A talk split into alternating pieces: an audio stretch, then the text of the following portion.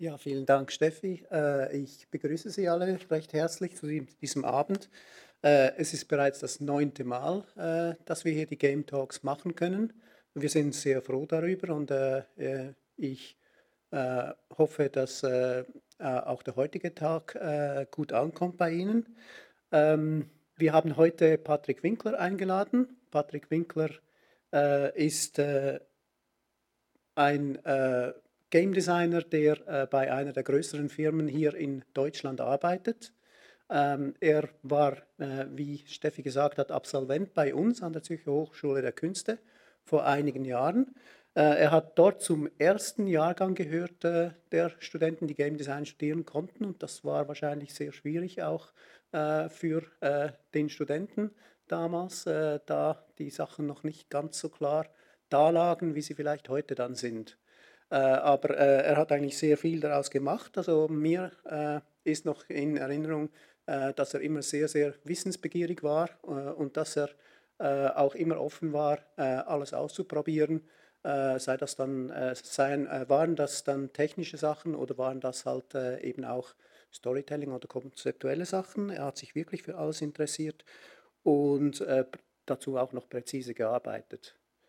Ähm, ja, so hat er sich natürlich die äh, guten Grundlagen für die Entwicklung von Games erarbeitet und äh, schon damals mit dem äh, Abschlussprojekt als Sopia äh, hatte er bereits einen Förderpreis äh, erhalten. Ähm, übrigens ging es damals äh, in diesem Esopia bereits um Fabelwesen, um Fabelwesen, halb Mensch, halb Tier. allerdings war Esopia eine Parabel über Schönheit und Vielfalt äh, und da hat sich dann vielleicht doch äh, wieder etwas geändert. Äh, Patrick hat seit 2008 bei Gameforge gearbeitet und hat relativ schnell dort auch Karriere machen können, wie wir gemerkt haben.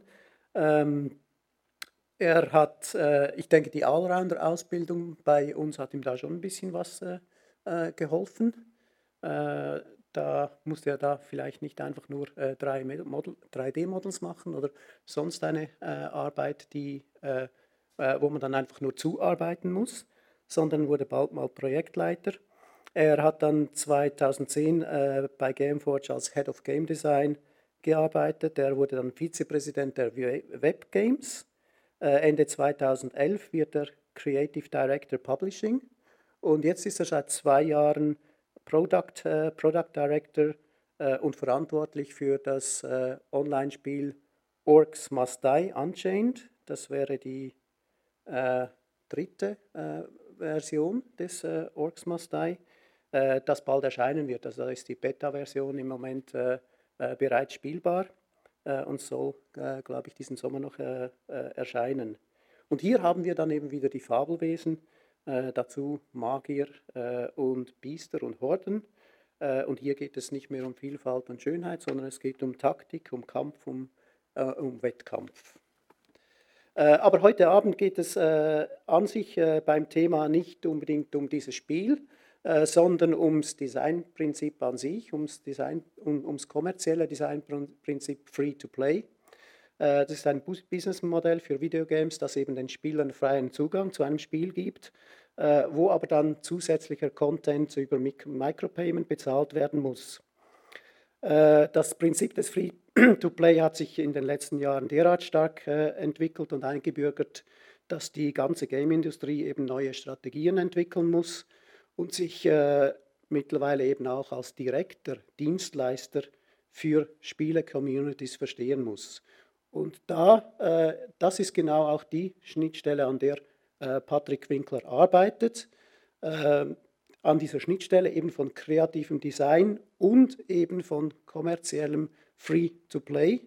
Und er wird uns aufzeigen, was das eben äh, für die Entwicklung eines äh, einzelnen Spieles eben heißt. Wir freuen uns darauf, Patrick.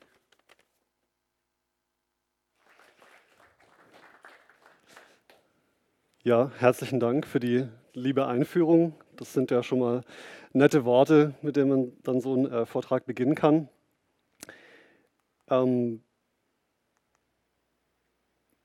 ich möchte so ein bisschen mit den Anfängen beginnen.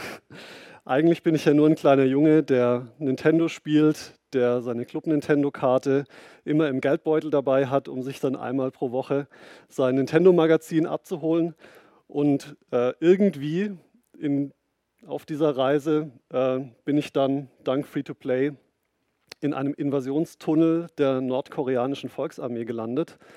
Äh, bin da durchgekrochen und äh, bin quasi bis zur Grenze an Nordkorea rangekommen. Ähm, da schauen wir dann später, wie es soweit kam. Wie schon gesagt, ähm, ich arbeite bei Gameforge. Ich habe 2006 da angefangen, habe damals noch ein Praktikum gemacht und ähm, damals war Gameforge keine bekannte Firma. Also das waren circa 20 Mitarbeiter.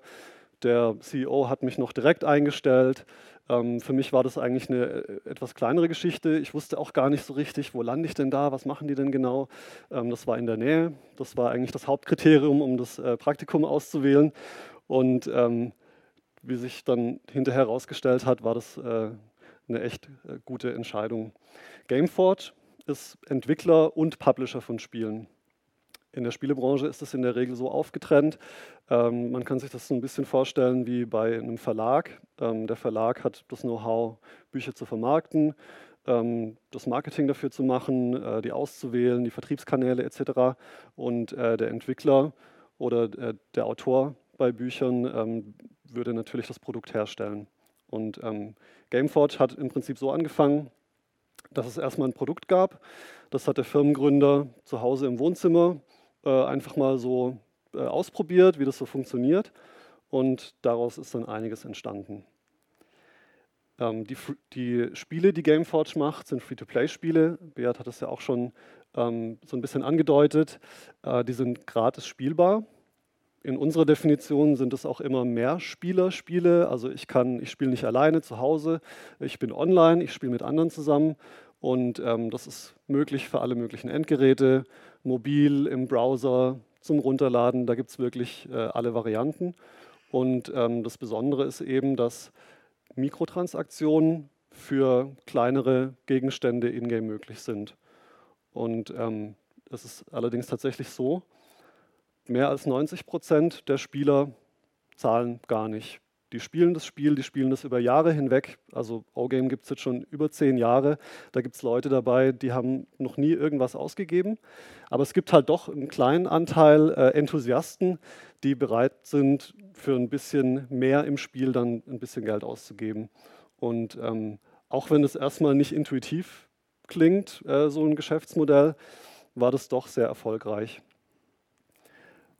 Gameforge hat es damit relativ weit gebracht. Also Insgesamt äh, haben wir mittlerweile 20 Spiele in 75 Ländern, insgesamt 50 Sprachen, ähm, was auch ein Erfolgsfaktor war, das dann frühzeitig zu lokalisieren und in verschiedenen Märkten anzubieten.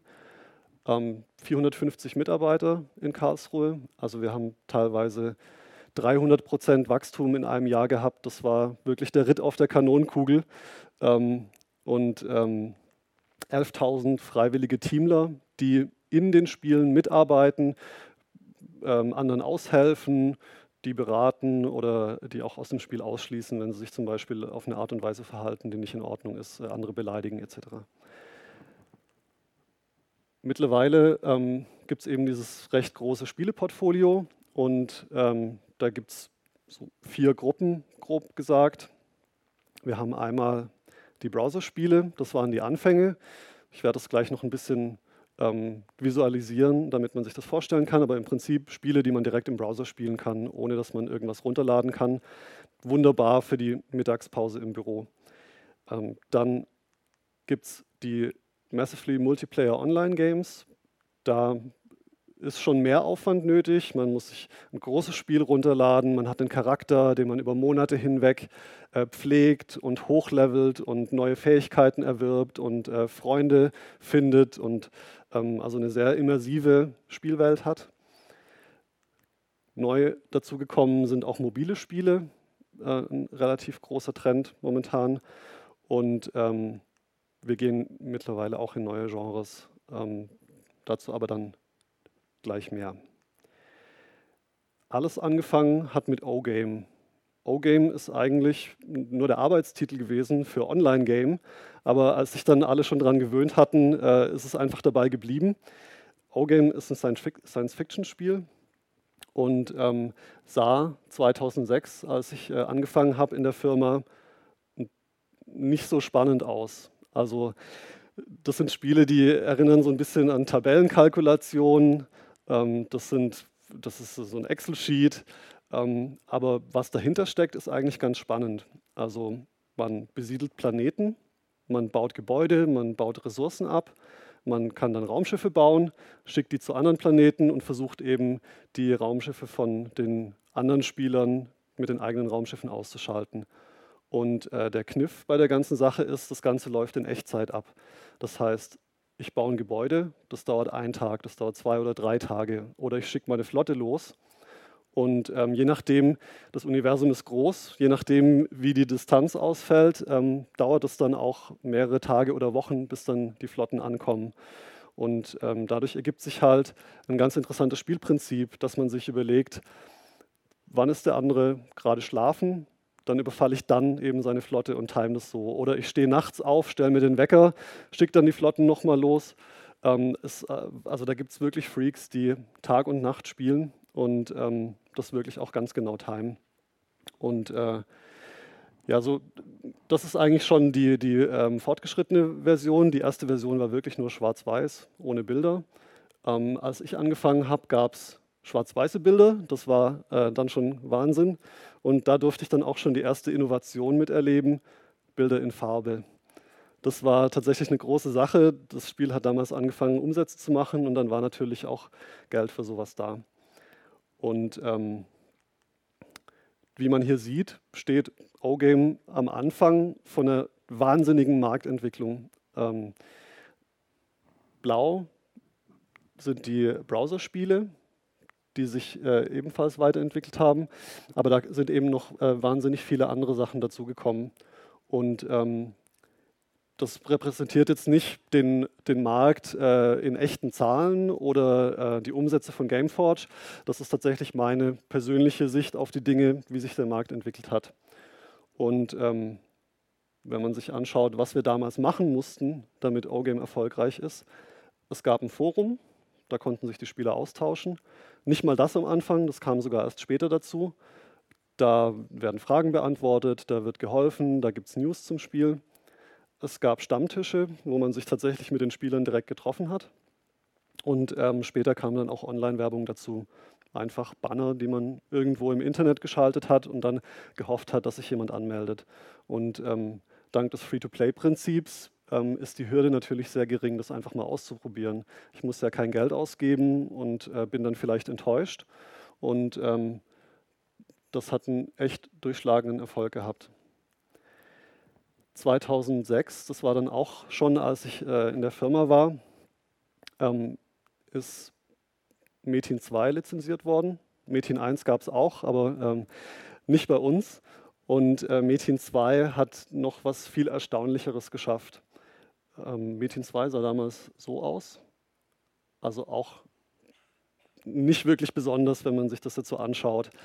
Und ähm, wir haben das Spiel damals auf den Markt gebracht und äh, hatten das Free-to-Play-Prinzip noch nicht so verinnerlicht. Äh, das hat Geld gekostet, das zu spielen und äh, es war nicht besonders erfolgreich.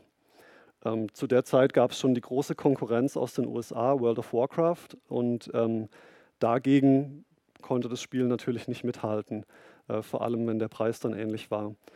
Und ähm, nach langem Zögern, ob man das jetzt einstellen soll oder was man dann macht, ähm, wurde sich entschieden, das eben auch auf das Prinzip der Browserspiele umzustellen, ähm, was in Korea, das Spiel ist aus Korea, ähm, auch schon so gemacht wurde. Also es gibt diese Free-to-Play-Gründungslegende, dass äh, in der Wirtschaftskrise in Korea die Männer natürlich immer noch aus dem Haus gegangen sind, um das Gesicht nicht zu verlieren vor der Familie. Dann sind sie in Internetcafés gegangen, äh, PC-Banks, und ähm, haben den ganzen Tag Free-to-Play-Spiele gespielt, weil sie sich ja keine anderen Spiele leisten konnten. Und ähm, von da aus ist natürlich ist dann dieser äh, große Erfolg entstanden. Ähm, für Gameforge war das natürlich auch wahnsinnig interessant, weil wir äh, zeitweise mehr Spieler als World of Warcraft hatten. Und World of Warcraft hatte ähm, 10 Millionen Subscriber monatlich äh, zu den Hochzeiten. Eine weitere Sache ist damit passiert, ähm, plötzlich hat man ja was zu zeigen. Tabellenkalkulationen im Fernsehen zu zeigen und zu sagen, Moment, ich klicke mal, äh, mal gucken, was in sieben Stunden passiert, ist natürlich nicht so spannend. Ähm, hier sieht man, wie meine liebe Kollegin Eva bei Giga TV Mädchen 2 vorstellt. Ähm, ich muss mich ein bisschen entschuldigen. Viele der Screenshots, die ich habe, sind ein bisschen verschwommen. Und das liegt tatsächlich daran, dass es äh, zum einen natürlich die Auflösungen damals noch nicht so groß waren und dass es auch sehr, sehr schwer ist, einfach aus der Zeit Materialien zu finden. Das Internet vergisst da so schnell und äh, viele Dinge, die man dann findet, sind äh, gar nicht mehr so äh, wirklich gut darstellbar. Das nächste Spiel, das ich in, im Zuge dieser Free-to-Play-Entwicklung vorstellen möchte, ist Farmville von Zynga. Das ist eine äh, Firma aus den USA und ähm, die haben was geschafft, was ähm, gigantisch ist. Die haben auf Facebook den kompletten Markt aufgeräumt. Man muss sich das so vorstellen, Free-to-Play war für uns ähm, eigentlich eine Nische. Das waren so ein paar komische Deutsche, die so Tabellenspiele gemacht haben. Die haben die auch weiterentwickelt.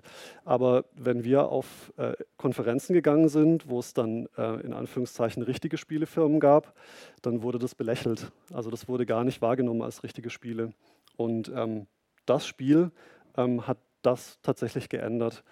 Die, ähm, das Spielprinzip sieht so aus, dass man eine Farm hat die Mechaniken dahinter sind ganz ähnlich. Also ich habe hier Felder, da muss ich Samen aussehen, dann dauert es drei Tage und dann kann ich die abernten. Das Besondere hier dran ist, dass das Kompetitive weggenommen ist. Also ich mache nicht die anderen Farmen kaputt, sondern ich kann die dann auch besuchen. Und ähm, es hat zum ersten Mal auch eine große weibliche Zielgruppe angesprochen.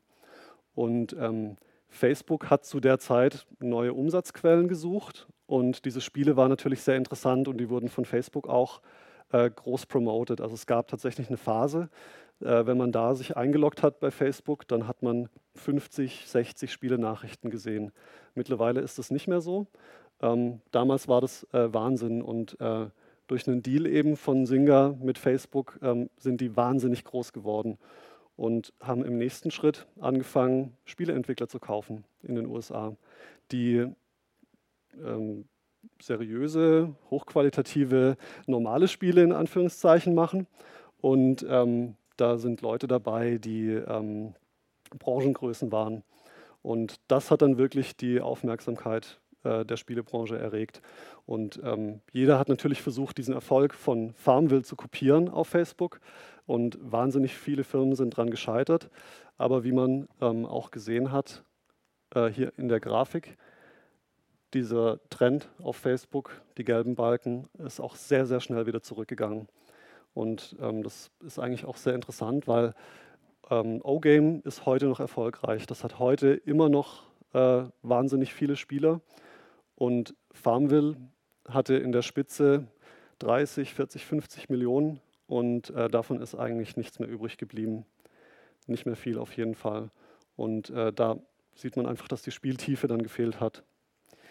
Ähm, das nächste Spiel nennt sich Clash of Clans und zeigt den nächsten Trend an, mobile Spiele. Mittlerweile ist die Smartphone-Verbreitung äh, ja fast flächendeckend. Das heißt, jeder hat ein Endgerät, auf dem er spielen kann.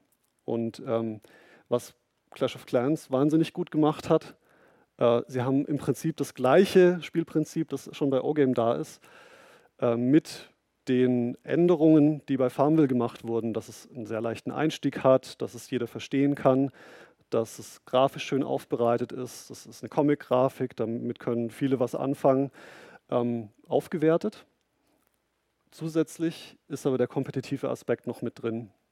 Und ähm, die haben wirklich äh, den mobilen Markt aufgeräumt mit dem Erfolg dieses Spiels ähm, ist äh, mittlerweile so, dass äh, Free-to-Play-Titel oder Free-to-Play-Apps äh, in den App Stores von Google und von Apple einen höheren Umsatz machen als Dinge, die man direkt bezahlen muss. Und ähm, das hätte ich mir wirklich nicht träumen lassen, als ich 2006 dann bei Gameforge angefangen habe, dass, dass dieses Modell eben so tragfähig ist. Ähm, das hat dann auch dazu geführt, dass äh, Supercell für 1,5 Milliarden US-Dollar verkauft wurde, die größte Spieleübernahme aller Zeiten bis jetzt. Übrigens von einer Firma, die in Japan einen ähnlich großen Free-to-Play-Titel auf Mobile macht.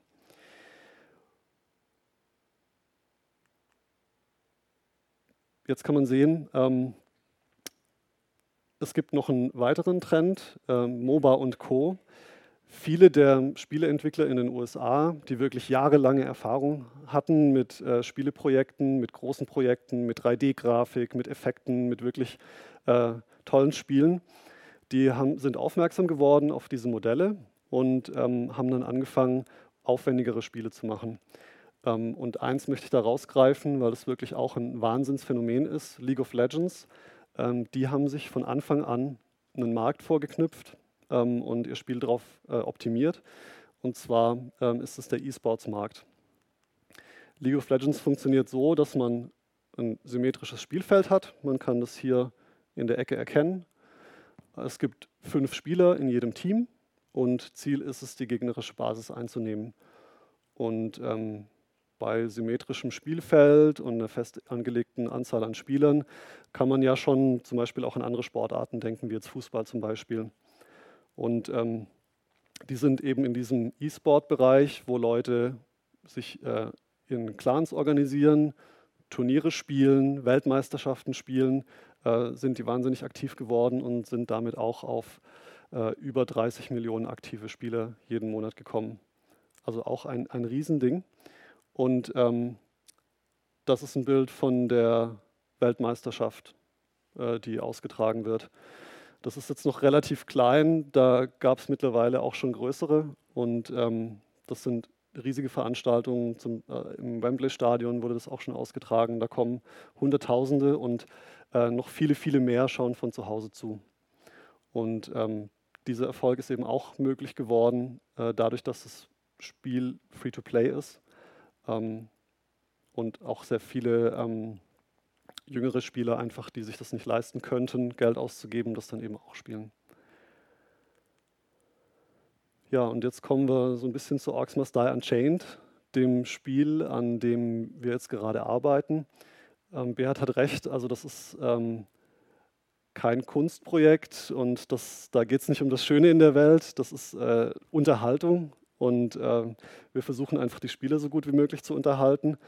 Und ähm, Ox Must Die zielt eigentlich hier auf zwei Bereiche. Ähm, das sind einmal hier die Free-to-Play MMOs und Shooter, daraus äh, sind Elemente drin. Ähm, dann hier von den MOBA-Spielen, die ich jetzt gerade ähm, vorgestellt habe. Und dann sieht man auch schon hier, hier entsteht der nächste Trend. Es gibt nämlich die großen Konsolenhersteller Sony, Nintendo, Microsoft, die sich bisher Free-to-Play verschlossen haben, weil sie eine Hochpreisstrategie gefahren haben. Man zahlt 50, 60 Euro für ein Spiel auf der Plattform. Die Plattformen sind geschlossen. Ähm, man muss durch einen rigiden Prozess durch, um die Spiele da überhaupt veröffentlichen zu können. Und ähm, denen ist natürlich das hier alles auch nicht entgangen und die ähm, möchten einen Teil des Kuchens abhaben. Und ähm, wir versuchen da äh, als eines der ersten Spiele auch mit dabei zu sein auf der PlayStation. Um einen kleinen Eindruck zu geben, über was ich eigentlich spreche, werde ich jetzt kurz den Trailer zu Oxmas Die abspielen.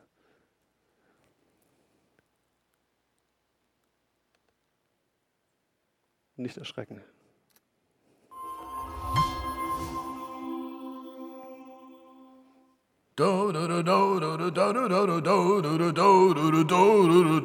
Yeah! Wenn du so lange im Org-Metzel-Geschäft bist wie ich, lernst du ein paar wichtige Lektionen. Schergen? Nenn sie wie du willst, aber nur ein toter Scherge ist ein guter Scherge.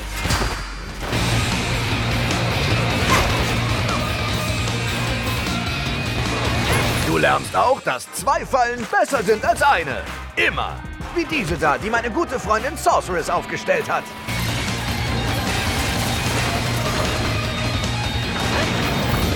Das Schräge ist nur, einige Typen, gegen die wir in letzter Zeit gekämpft haben, sind uns ziemlich ähnlich. Sie haben coole Kräfte und so Zeug.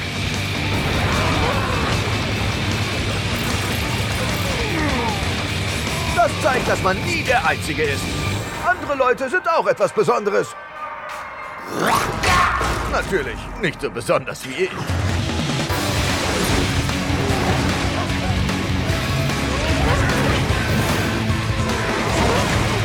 Aber die wichtigste Sache aller wichtigsten Sachen ist, der Rift ist in Sicherheit. Dank mir. Warmage.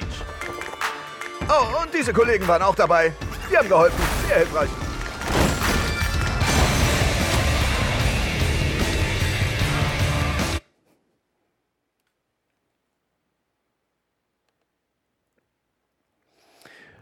Ja, wie man sehen kann, es geht um Humor, es geht um Action, ähm, es geht so ein bisschen um eine leichte Zugänglichkeit auch zu dem Thema. Also das ist keine bierernste Sache. Und ähm, das Ganze wäre nicht möglich ohne den Entwickler in den USA. Also Gameforge ist in dem Fall nur, nur in Anführungszeichen Publisher für Europa. Robot Entertainment sitzt in Texas, hat ungefähr 70 Mitarbeiter und äh, einige von diesen ähm, haben an Titeln wie Age of Empires äh, gearbeitet, Age of Mythology, äh, Halo Wars. Wenn man Spieler ist, dann kennt man die Titel und ähm, ist eigentlich umso erstaunter, dass dann so eine Firma irgendwann auch einen Free-to-Play-Titel macht. Ox Must Die ist äh, der dritte Teil, äh, wie Beat auch schon gesagt hat. Äh, Ox Must Die 1 2011 war ein Singleplayer-Spiel, das konnte man nur alleine spielen. Oxmas Die 2 konnte man dann zu zweit spielen. Und äh, jetzt der neue Teil wird ähnlich wie League of Legends, das ich gerade vorgestellt habe, 5 gegen 5 Spieler ähm, Matches anbieten. Und dabei geht es dann darum, äh, mit verschiedenen Helden, die man hier sehen kann in der Mitte, Fallen zu bauen und eben die Orks daran zu hindern, die eigene Basis einzunehmen.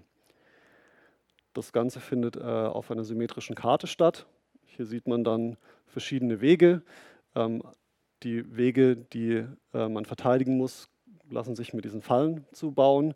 Und auf der anderen Seite versucht man eben seine eigenen Orks und seine eigenen Schergen in die gegnerische Basis zu geleiten. Das sieht dann so aus, wenn man gerade versucht durchzubrechen in die gegnerische Basis. Und ungefähr so würde das aussehen, wenn man dann äh, versucht zu verteidigen.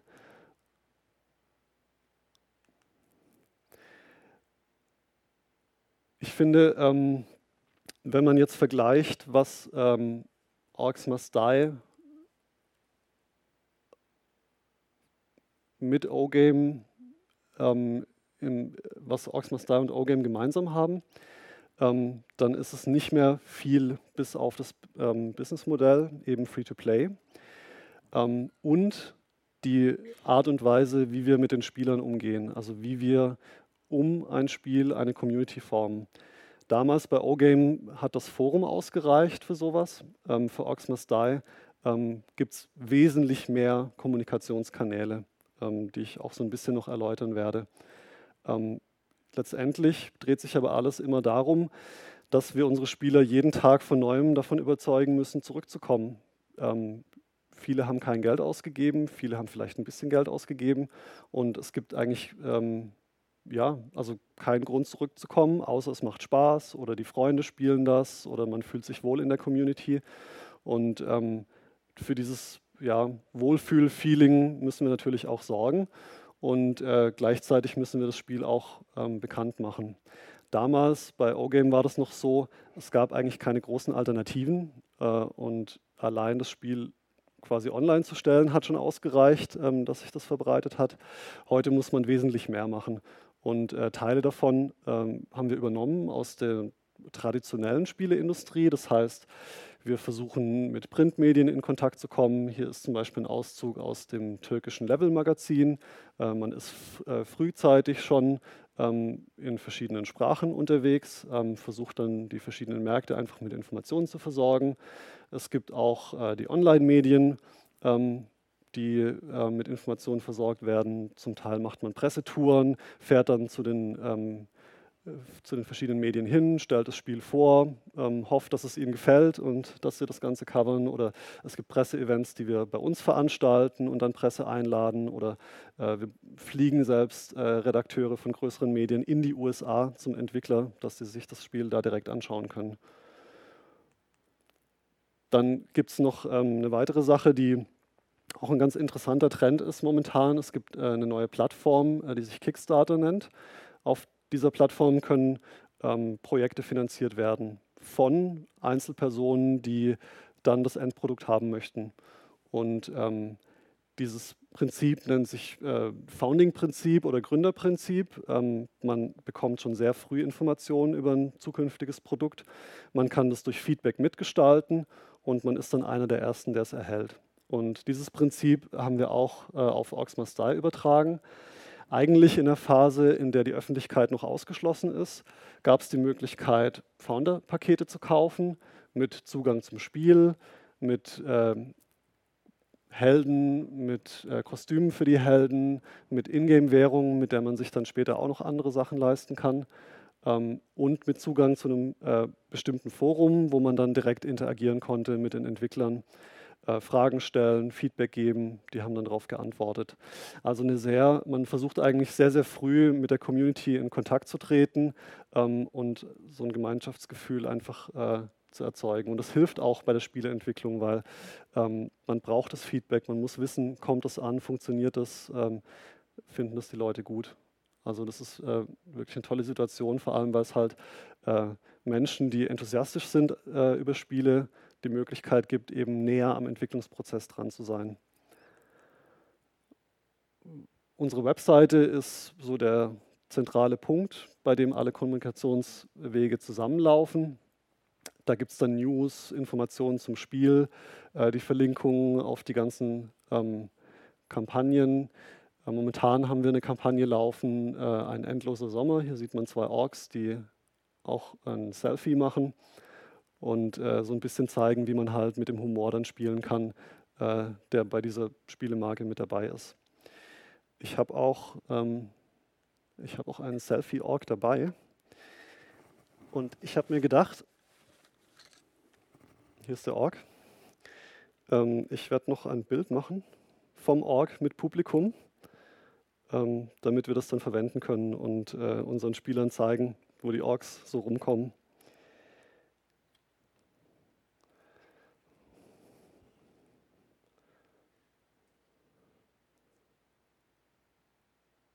So, vielen Dank.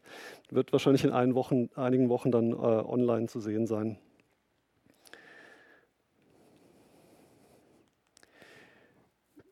Was sich auch sehr stark geändert hat, ist, dass äh, Video ein Medium ist, mit dem wir äh, viel machen müssen. Ähm, es gibt Trailer, wie den, den ich gerade gezeigt habe. Es gibt äh, Videos, die das Spiel erklären, äh, die wir Tutorials nennen. Ähm, dafür gibt es dann einen eigenen YouTube-Kanal. Ähm, das ist natürlich aufwendig zu produzieren, da steckt viel dahinter. Ähm, und das Videomaterial ist nicht nur äh, aufgenommen und bearbeitet, sondern äh, da wird mittlerweile auch viel live gemacht. Es gibt äh, Teamspeak und Twitch, das sind zwei Plattformen, die wir nutzen. Ähm, regelmäßig spielen wir gemeinsam mit der Community. Über Teamspeak können die sich mit uns verbinden und direkt Fragen zum Spiel stellen oder man kann sich dann absprechen beim Spielen.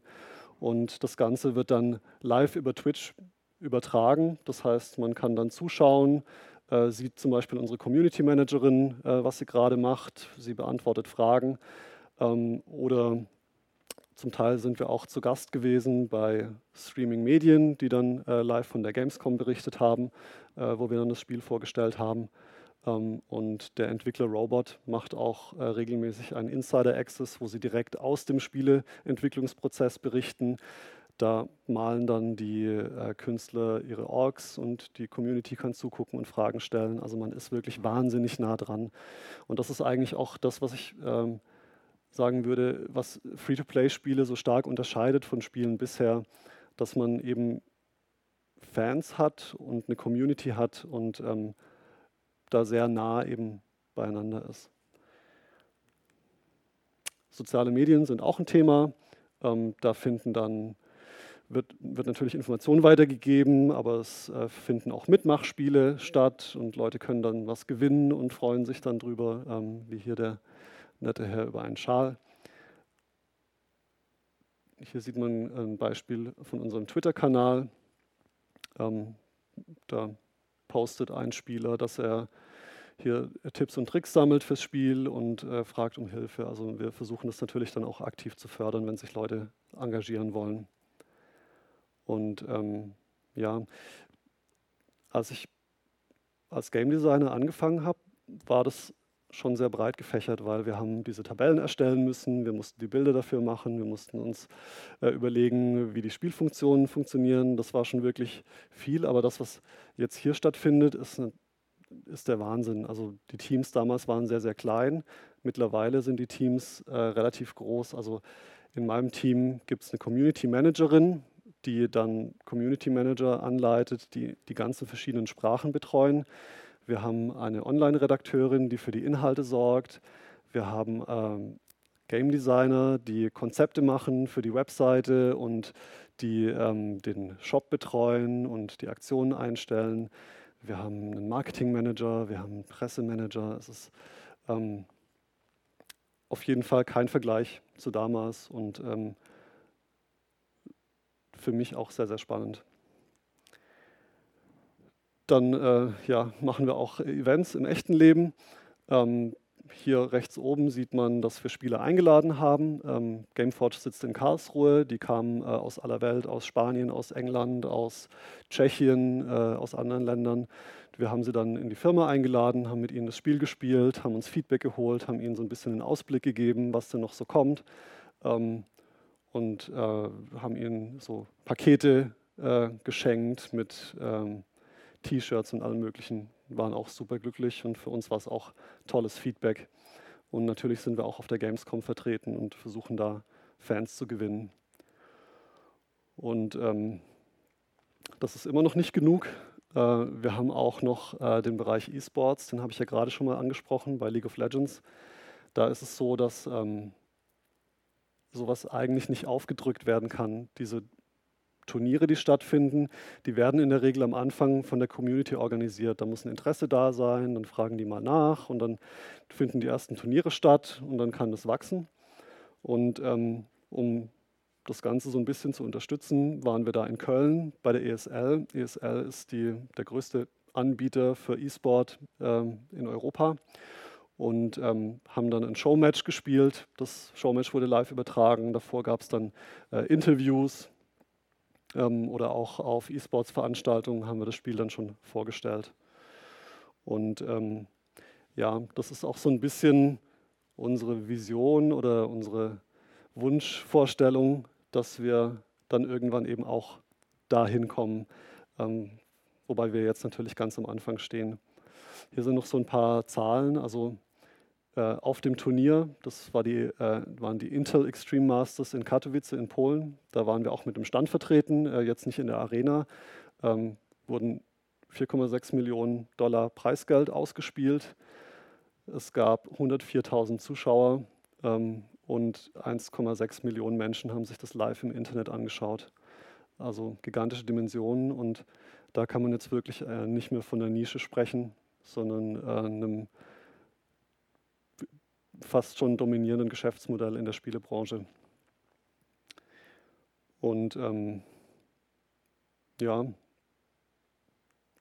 ich wollte jetzt ganz gern nochmal O-Game zeigen, wie es heute aussieht, äh, einfach um zu zeigen, dass sich die Spiele auch weiterentwickeln und dass da weiter dran gearbeitet wird. Und ähm, ich finde, das auch, ist auch eine wahnsinnig tolle Leistung. Also die haben ja angefangen als Webseiten, die einfach nur Text, Zahlen und einen weißen Hintergrund hatten. Und dass all das entstehen konnte, ist eigentlich äh, der Fantasie geschuldet der Menschen, die das gespielt haben und die sich das vorstellen konnten, dass es ein Universum ist und dass man da wirklich mit Raumschiffen unterwegs ist. Und ähm, dann zu sehen, dass es dann tatsächlich irgendwann visuelle Wirklichkeit wird, ist für mich auch wahnsinnig toll gewesen. Ähm, vor allem, wenn man ja, sich das gar nicht vorgestellt hat. Ähm, deswegen würde ich jetzt auch noch äh, gerne, wenn Zeit ist, den O-Game-Trailer zeigen. einfach um das so ein bisschen abzurunden. Ähm,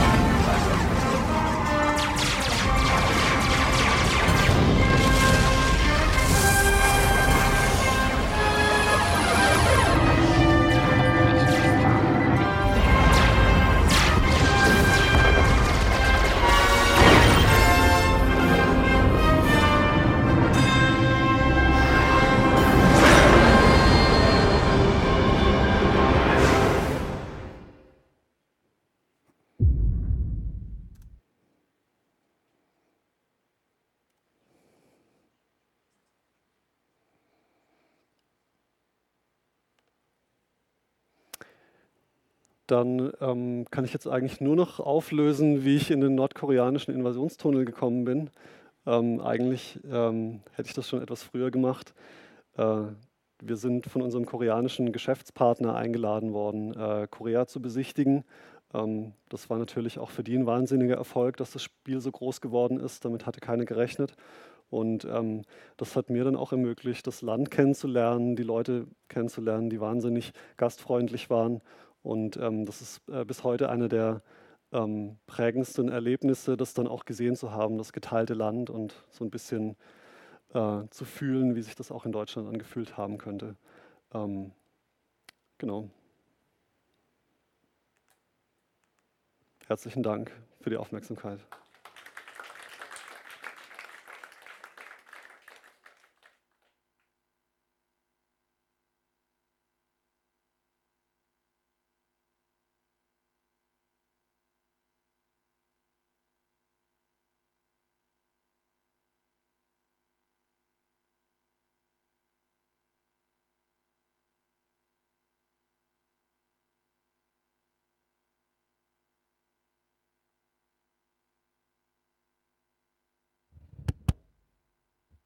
Geht es mir? Ja, danke.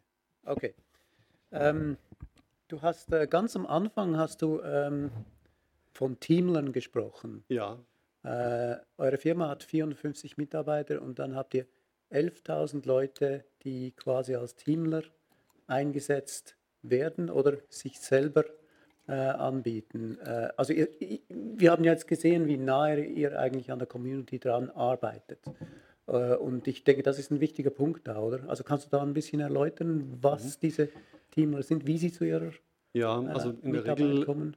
Genau, in der Regel sind das äh, Spieler, die die Spiele schon länger spielen und ähm, auch gerne ein bisschen näher dran sein wollen, die früher Informationen bekommen wollen, die ähm, Zugang zu Testservern dann auch haben und ähm, die helfen einfach so ein bisschen dann im Spiel, ähm, bekommen Sonderrechte, die wir ihnen über Tools dann zuweisen und die können dann ähm, ja, einfach anderen helfen oder ein bisschen für Ordnung sorgen. Und da wird dann auch einmal im Jahr ein Teamlertreffen organisiert in Heidelberg. Da kommen die aus aller Welt, aus Brasilien und ähm, feiern dann ein schönes Wochenende einfach durch. Und wir stellen dann auch die neuen Spieleproduktionen vor und haben ein bisschen Spaß zusammen. Also ist das so ein bisschen wie ähm, ein Priester, der näher bei seinen Göttern ist? Also weil es geht ja so ein bisschen darum, was verkauft er selber dann. Er ist ein bisschen mehr wert, weil er auch am Spiel mitgestaltet. Ist das die Hauptmotivation? Oder na, darum habe ich Priester gesagt, oder weil der ist ja auch näher an der Quelle oder hat zumindest das Gefühl im katholischen Glauben. Sorry. Im Reformierten ist das ja nicht so ganz so. Also ich denke, da gibt es ganz unterschiedliche Motivationen. Es ist vielen ähm, bringt es einfach Freude, mit anderen Spielern zu interagieren und dann auch vielleicht eine Stellung zu haben, die sie dann in diese Position bringt, mit vielen Leuten in Kontakt zu treten, ähm, nah dran sein, vielleicht auch ein bisschen, äh, ja, also es, man hat ja auch Sonderrechte dann, das fühlt sich sicher auch gut an für den einen oder anderen, aber für Gameforge war es auch immer interessant, dann äh, eben die Leute ähm, kennenzulernen, die besonders gut sich im Spiel auskennen und äh, einige davon haben auch bei uns angefangen zu arbeiten. Also in ganz vielen verschiedenen Positionen äh, haben wir Leute, die davor Teamler waren. Aber, aber diese Leute arbeiten nicht am Content mit, oder? Da gibt es nicht irgendwelchen äh, welche zusätzlichen Content, die, den sie erarbeiten? Nein, die geben ja. Feedback, ähm, aber erarbeiten keinen Content. Vielleicht als noch Info, bei den ersten MMOs, die es gab, die man über Text gespielt hat, oder war es so, dass die Leute, die am Schluss sich durch alle Quests durchgearbeitet haben und dann auch Wizard wurden zum Beispiel, die waren dann in der Lage, wieder selbst Levels zu machen. So ein Modell gibt es ja nicht, glaube ich, oder? Ähm, bei euch zumindest. Bei uns gibt es ja. das Modell nicht. Also das hat ja auch damit zu tun, dass man auch nicht will, also dass, es, dass man Spaß gestaltet haben will, glaube ich und nicht einfach freigeben möchte, was man nicht mehr kontrollieren kann. Ja, also äh, jetzt in dem Fall von Ox Must Die kann man sehen, dass es eine Marke ist, die schon länger besteht und die auch sehr genau definiert ist, was die Charaktere angeht, was den Humor angeht. Und ähm, da ist das Entwicklungsstudio auch stark darauf bedacht, eben die Marke so zu erhalten.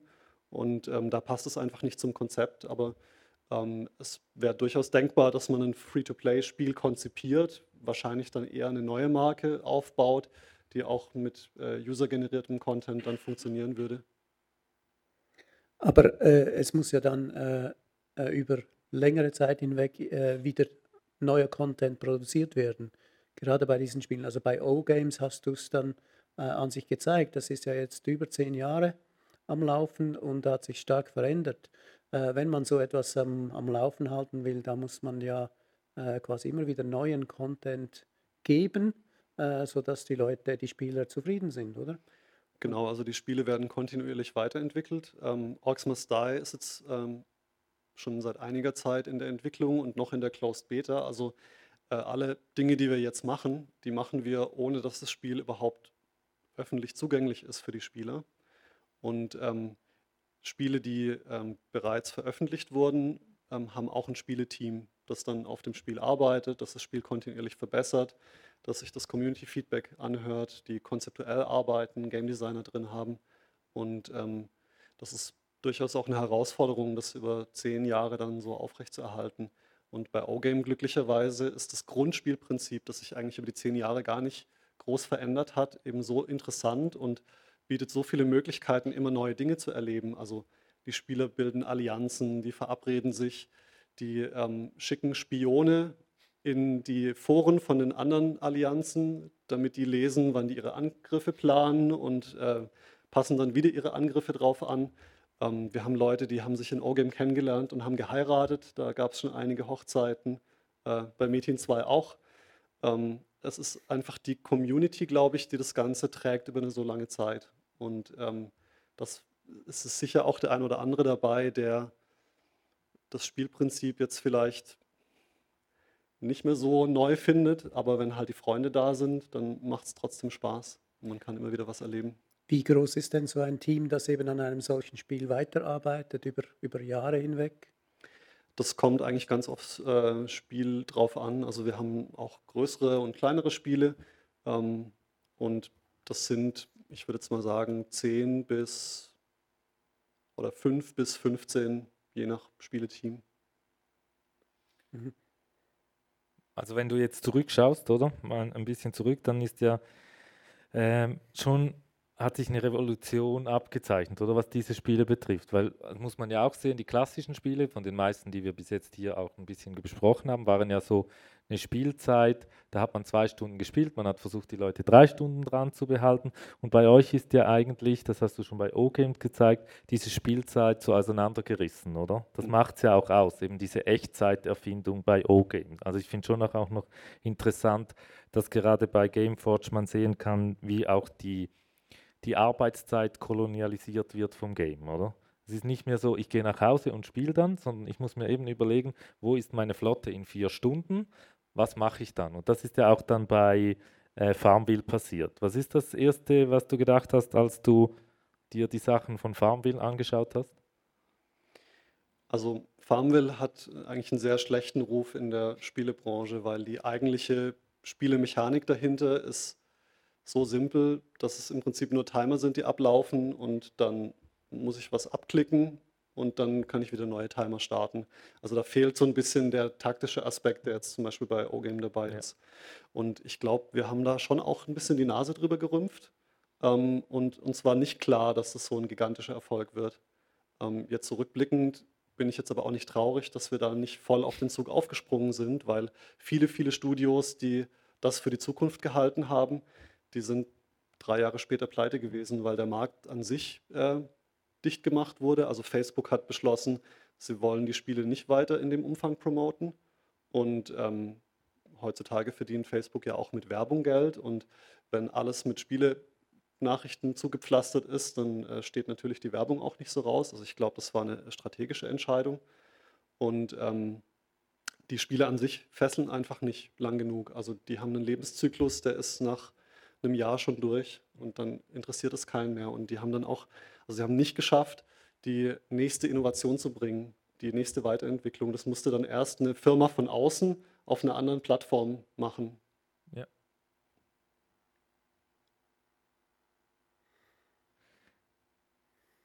Wenn du, es gibt ja in Deutschland noch eine zweite große Firma, die in dem Bereich arbeitet, BigPoint, oder? Ja.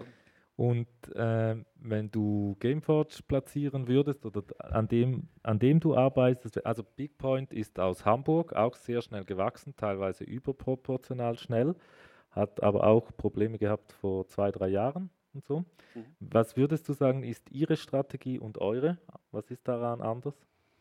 Also Gameforge hat eigentlich immer die Spiele in den Vordergrund gestellt und ähm, die Marke Gameforge an sich gar nicht promotet. Also viele kennen O-Game, ähm, wissen dann aber gar nicht, dass, dass es von Gameforge ist.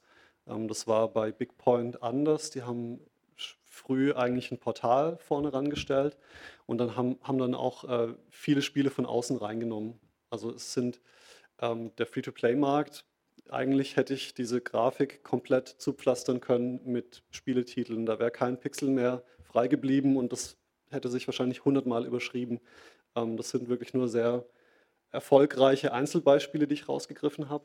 Und ähm, BigPoint hatte auch dann auf ihrem Portal eher so diesen ähm, Ansatz der Masse gefahren, ähm, hat ihre Spiele, die haben ihre Spiele auch auf sehr vielen Portalen eben beworben und äh, wir sind da eher so ein bisschen für uns geblieben und ändern das eigentlich erst jetzt so nach und nach. Also das erste Mal, also ich kenne das, er hat ja eben 2006 ist ein Praktikum gegangen, kam zurück, hat diese Sachen da vorgestellt, diese Tabellenkalkulation und alle Game Designer waren damals so total erschüttert. Die saßen so da, so, oh Gott, was hat denn der in seinem Praktikum gemacht und das in Karlsruhe, oder? Und äh, das Erstaunliche ist ja, dass wenn man aus Game Designer Sicht das Ganze anschaut, gerade O-Game und so, ist es eigentlich sehr interessant, weil man ja sehr viel als Game Designer unterwegs ist, oder? Und die ganze Regelbildentwicklung ist ja viel, viel länger angelegt und auch ja. viel krasser. Kannst du vielleicht dazu was sagen? Wie war das? Also im ersten Moment eben gab es diese Anfeindung, weil man gesagt hat, das sind ja gar keine Game Designer, aber de facto macht ihr viel mehr mit Spielemechaniken über viel längere Zeit, oder? Ähm, ja, das könnte man schon so sagen, wobei ähm, die Spielprinzipien ähm, doch relativ ähnlich sind. Also es gibt einen großen Markt von Browserspielen und die, die grundlegenden Prinzipien ähm, sind dann doch alle relativ ähnlich. Ja, ja, das würde ich schon auch sagen, aber im ja. Vergleich zu zum Beispiel, wenn man ein klassisches Spiel nimmt, wie heißt es, mhm. äh, Assassin's Creed, oder? Da kommt, muss jetzt alle Jahre was rauskommen, damit sie wieder rauskommen, oder? Ist auch ein ähnliches Spielprinzip, aber es wird im Prinzip nicht längerfristig am selben gearbeitet. Oder? Es kommt dann wieder eine Innovation dazu.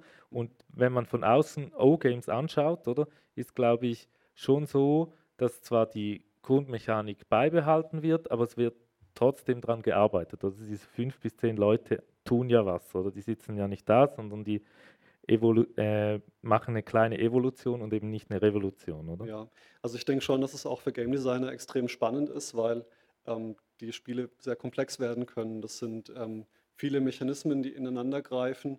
Ähm, Im Prinzip gibt es ein Wirtschaftssystem.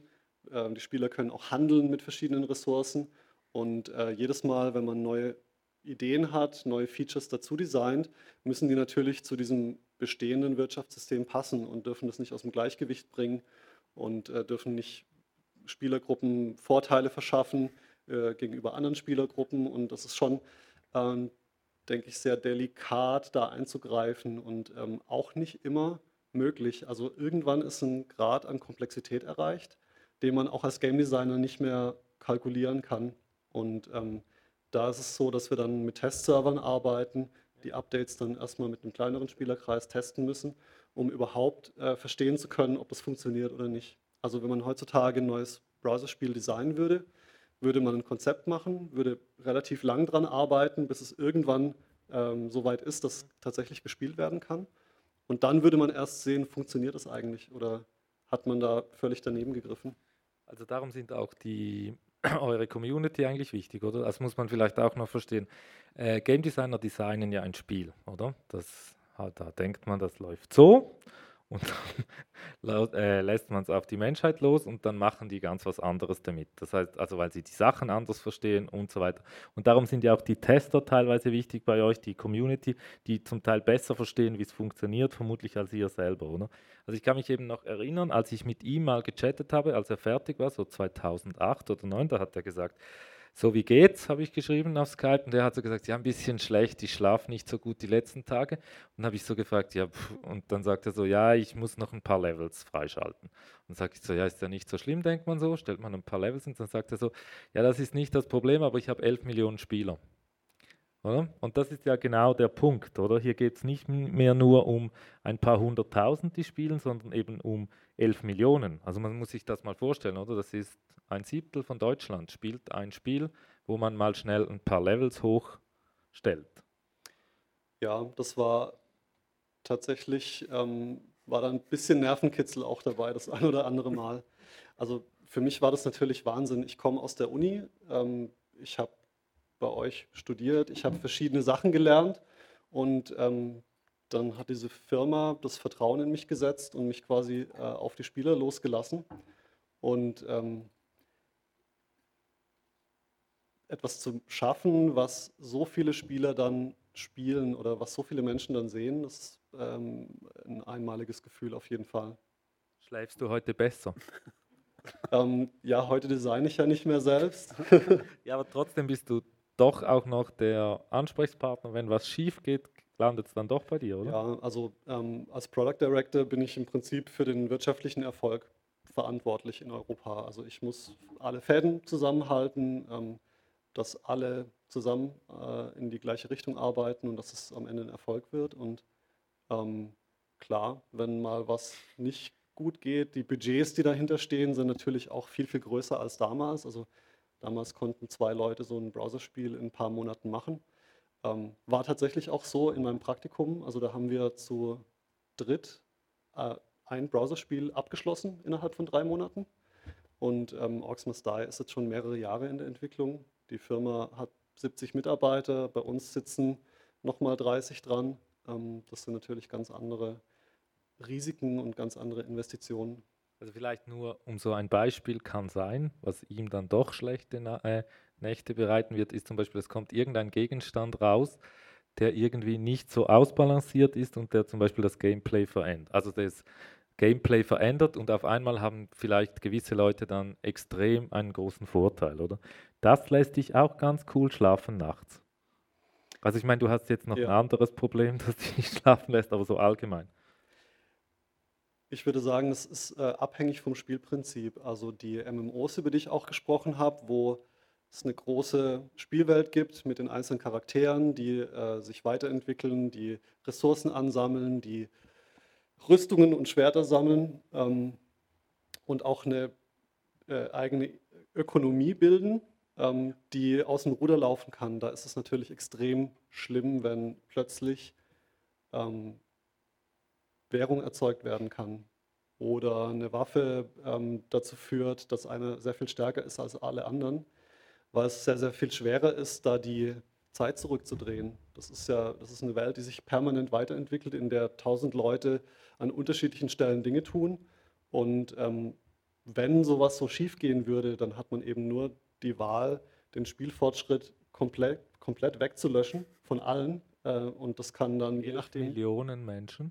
Je nachdem, wie schnell man dann diesen, diesen äh, Fehler eben entdeckt, kann, können es sehr viele sein und denen macht es natürlich keinen Spaß, das alles nochmal machen zu müssen.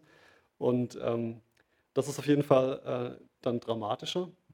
Und das kann auch so weit kippen, dass es also gar nicht mehr funktioniert. Äh, das ist auch schon vorgekommen. Äh, jetzt nicht bei uns, aber äh, in anderen MMOs. Ähm, bei Oxmas Die ist der große Vorteil, man kann nicht handeln. Die Dinge, die man hat, die behält man nur für sich. Und wenn jetzt da ein Fehler passieren würde, dann können wir die einzelnen Leute ähm, über den Code ansteuern und könnten dann zum Beispiel das einfach entfernen.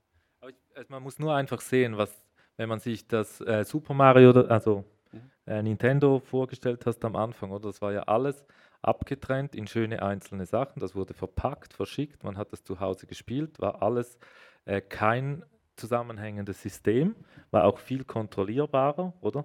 Und da geht es ja schon um, um Systeme, die ineinander verzahnt sind und die miteinander sehr gut auskommen müssen in einem Scale. Eben wenn man sich 11 Millionen Leute denkt, das ist dann schon nicht mehr so, äh, ich spiele mal zu Hause am Computer was. Also Genau, also das, ähm, das sind schon ganz andere Dimensionen. Gameforge ist auch ein eigener Knotenpunkt im Internet, also ist äh, eine eigene Zone im Internet, um die Daten schnell genug ausliefern zu können.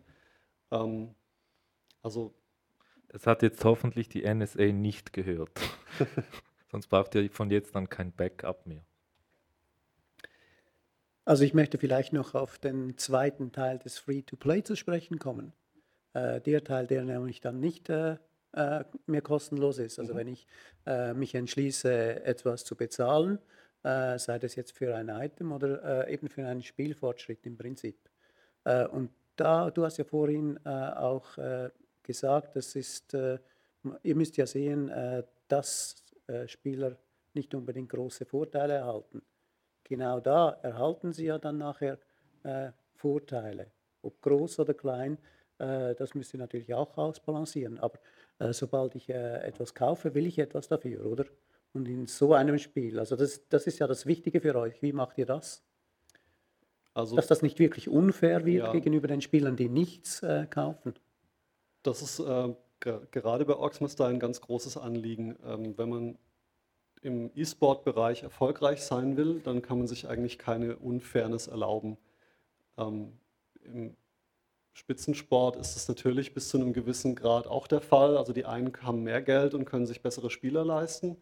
Aber in der Theorie haben beide Mannschaften elf Männer auf dem Platz und keiner sollte eigentlich einen Vorteil haben.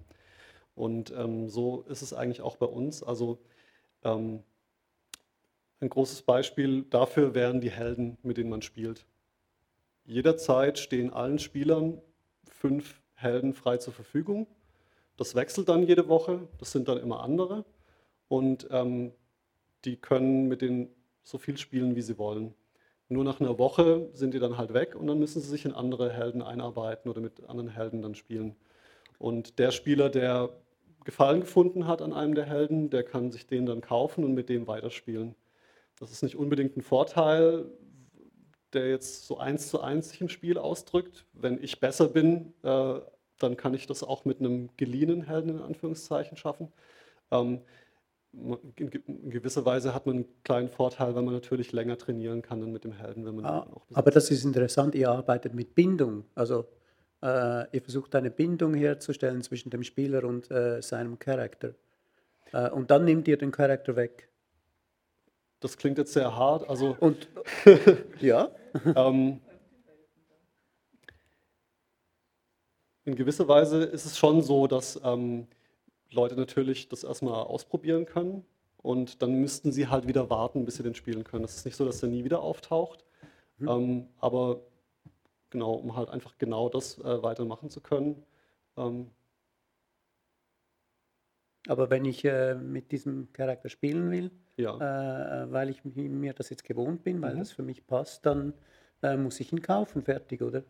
Genau, und ja. also ich finde, es ist eigentlich äh, so, wie es sein sollte. Also man bietet was an und jemand findet Gefallen dran und entscheidet sich dann dafür, das zu kaufen. Das ist eigentlich ein wahnsinnig faires Modell, wenn man das jetzt vergleicht mit äh, alle Helden kosten Geld. Man kann die gar nicht spielen und nur wenn man was gezahlt hat, äh, kann man den Helden dann spielen. Und vielleicht gefällt, gefällt der Held dann gar nicht oder das macht keinen Spaß und äh, dann hat man das Geld ausgegeben, bekommt es nicht mehr zurück. Also insofern ist eigentlich ähm, das das fairste Modell, das man sich so vorstellen kann. Also wenn man das jetzt überträgt, angenommen, VW würde jetzt Autos in Zukunft verschenken. Ähm, nur wenn man halt eine Klimaanlage dazu haben möchte, ähm, muss man dann halt ein bisschen Geld ausgeben. Ich, das funktioniert natürlich nicht, weil die hohe Produktionskosten haben für die Autos. Wir haben auch Kosten für die Spieler, die gratis spielen. Die Server müssen ja betrieben werden. Wir haben die Kosten für die Teams, die drauf arbeiten. Ähm, aber dadurch, dass es halt immer ein paar gibt, die Geld ausgeben wollen, ähm, gleicht sich das dann an. Ähm, aber ich könnte mir gut vorstellen, dass VW damit einen großen Erfolg haben würde und dann auch keiner sagen würde, das ist jetzt aber unfair, dass nicht alle eine Klimaanlage haben. Also wieder äh, das alte Konzept oder das andere Konzept, muss ich sagen, das gibt es ja immer noch und das wird auch weiterhin existieren, ist, man bezahlt einmal und kriegt dann alles. Oder? Das wäre bei VW wäre es ja so, in Stuttgart würde man zuerst einen Mercedes kriegen, zwei Wochen lang, dann einen VW, dann einen BMW und dann könnte man sich überlegen, welche Sache man eigentlich haben möchte. Oder? Genau, aber ich könnte quasi die Autos weiterfahren und habe halt jede Woche ein anderes so lange, bis ich dann irgendwann mich entscheide, kein Auto mehr zu fahren oder eins davon zu kaufen. Also ihr hattet, ich sage nur noch schnell ein Beispiel, wie man auch Geld verdienen könnte. Das hat, war damals, also 2006 da war kann ich mich an den Vortrag erinnern. Da gab es das Businessmodell bei euch. Äh, man kauft eine bessere Bedienung. Also es ist alles dasselbe und es gibt eine bessere ja. Bedienung. Das gibt es heute nicht mehr, oder? Das gibt es in O-Game noch so. Ähm, das äh, ja, nennt sich Commander. Es ist natürlich, wenn man mehrere Planeten hat, sehr viele Schiffe, viele Produktionsstätten, die man hoch und runter regeln muss, dann wird es irgendwann einfach viel, ähm, ja, viel Arbeit, das alles äh, zu überblicken. Und dann werden, äh, wird ein besserer Überblick, Überblicksansichten werden dann freigeschaltet, wenn man ein bisschen Geld zahlt. Also das wäre etwas, was einfach äh, genre-spezifisch ist, was jetzt zum Beispiel ihr nicht brauchen könnt genau. bei ähm, Orcs Must Die. Nee, das würde eigentlich keinen Sinn ergeben, weil durch eine bessere Steuerung oder durch ein, äh, hätte ich dann so einen direkten Vorteil, weil ich ja wirklich live gegeneinander spiele. So ein Match geht 20 Minuten und wenn beim einen die Maus nicht richtig funktioniert und beim anderen, der hat äh, die Supermaus, dann ist es natürlich problematisch. Ähm, ja, vielleicht jetzt noch äh, zu, zu dem, wer, wer äh, kauft jetzt äh, bei euch und wer kauft nicht. Also es muss sich auch offensichtlich lohnen am Ende, oder?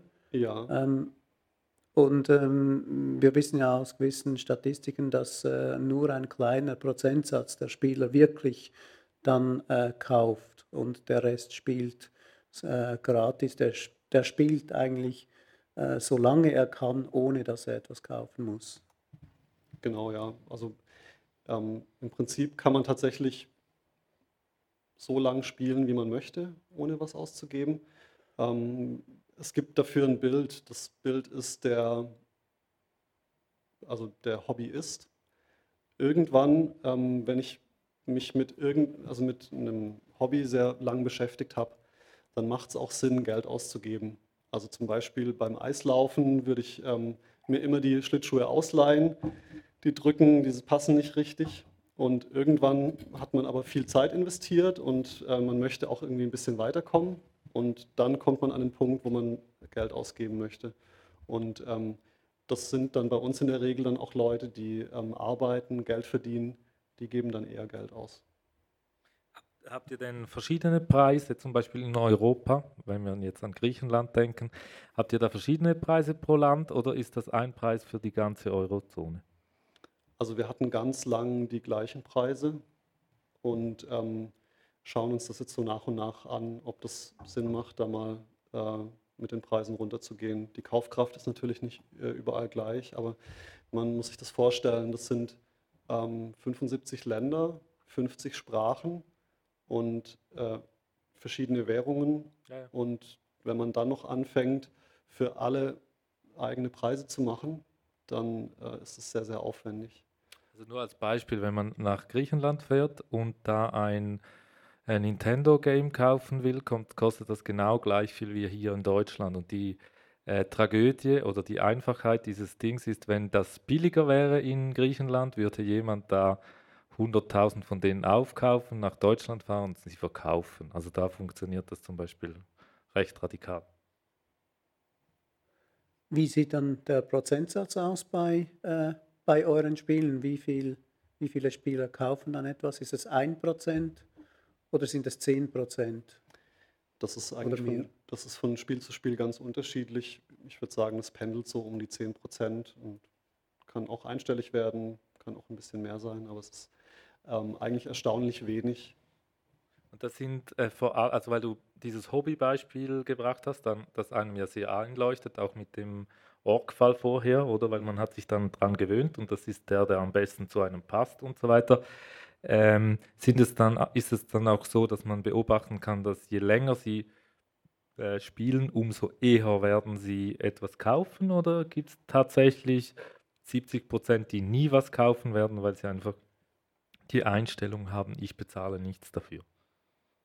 Ähm, also ich würde sagen, dass das schon sehr spezifische Gruppen sind. Also einfach Leute, die aus Prinzip dann nichts zahlen.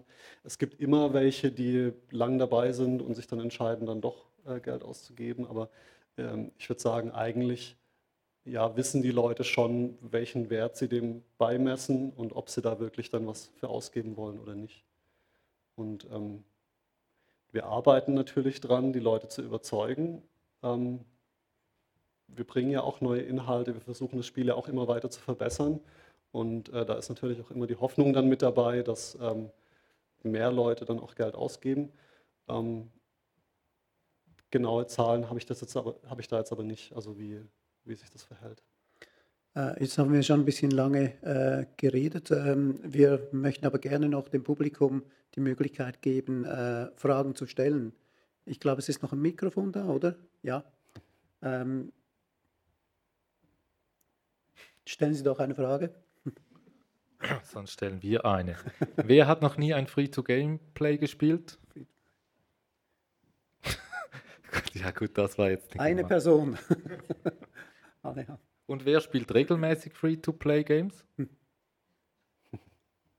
Das ist ja auch so eine seltsame Sache, oder? Heute ist das wie, man kriegt gratis Informationen, man kriegt auch gratis äh, Spielinhalt, oder? Das ist ja etwas, was ich auch radikal geändert hat innerhalb von, was kann man sagen, 15, 20 Jahren, oder? Also, also damals ja, bei Nintendo hat man nichts gratis gekriegt, außer, wenn ich das richtig verstanden habe, dieses Heft.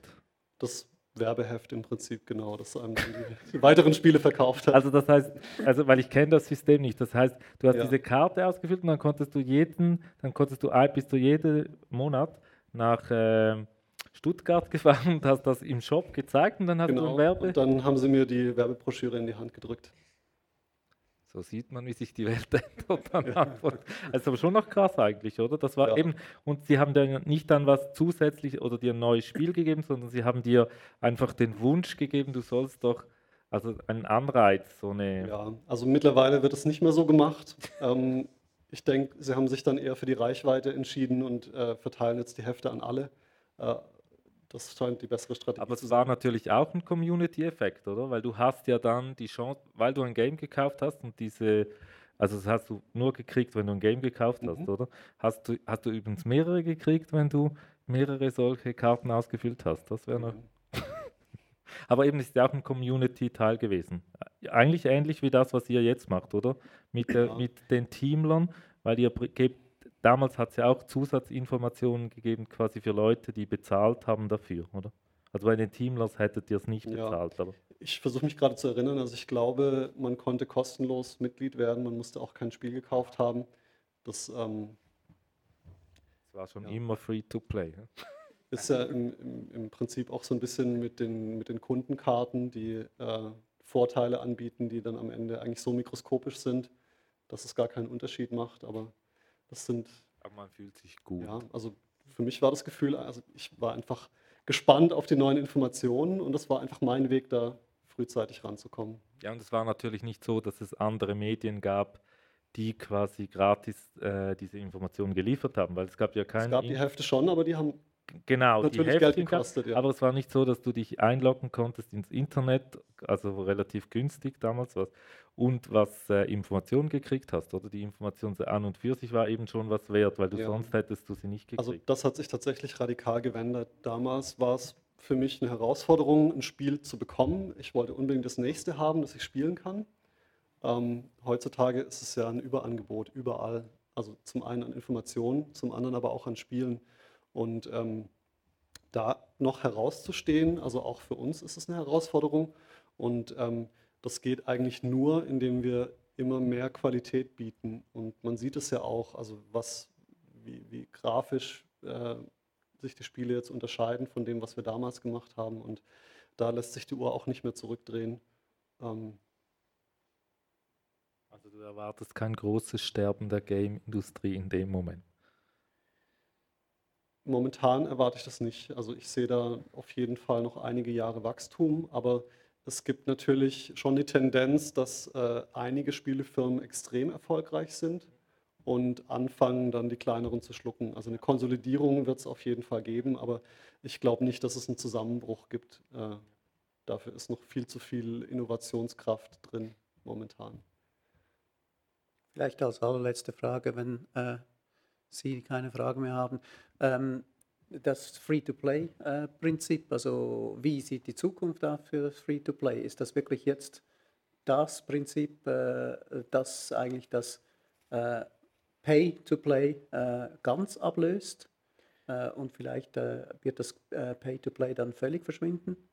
Das ähm, glaube ich nicht. Ähm, das sind einfach verschiedene Arten von Spielen und ähm, es wird immer den Markt dafür geben, für große Singleplayer-Titel, die viel kosten in der Produktion, die man einfach äh, kauft und durchspielt. Ich spiele die selber auch noch, also ich spiele alle Arten von Spielen und ich kenne auch also viele, viele, die ähm, beides machen.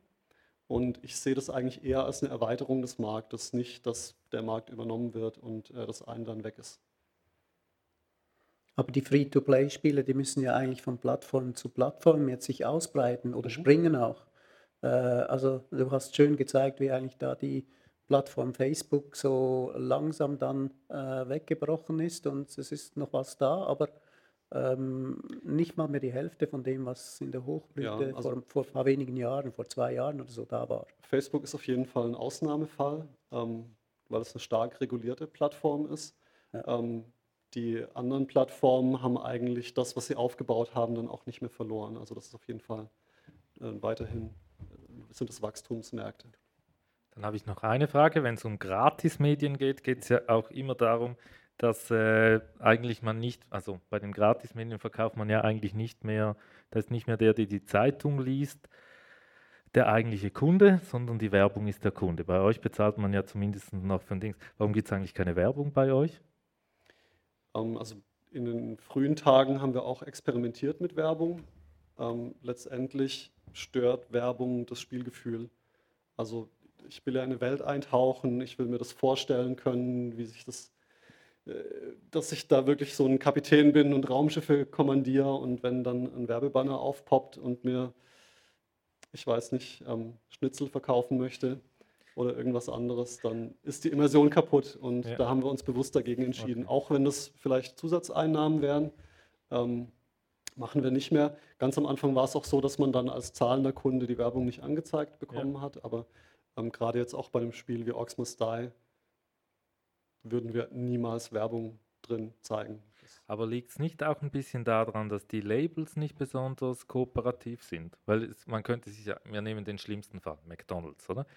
Äh, wenn McDonald's doch in der Lage wäre, ihren Brand anzupassen und zum Beispiel ins 21. Jahrhundert zu oder bei euch, bei den Orks zu transportieren und äh, ihn eben auch einzupassen in die Welt, wäre man da eher bereit oder ist es einfach wirklich so, dass man sagt, es geht um die Immersion, in dieser Welt zu sein und darum lassen wir sie nicht rein oder ist es einfach, weil es zu einfach und plakativ ist? also für Must Die würde ich sagen, kann man es unterschreiben, dass es die Immersion kaputt machen würde und dass es auch keinen Sinn macht, Marken jetzt anzupassen. Ähm,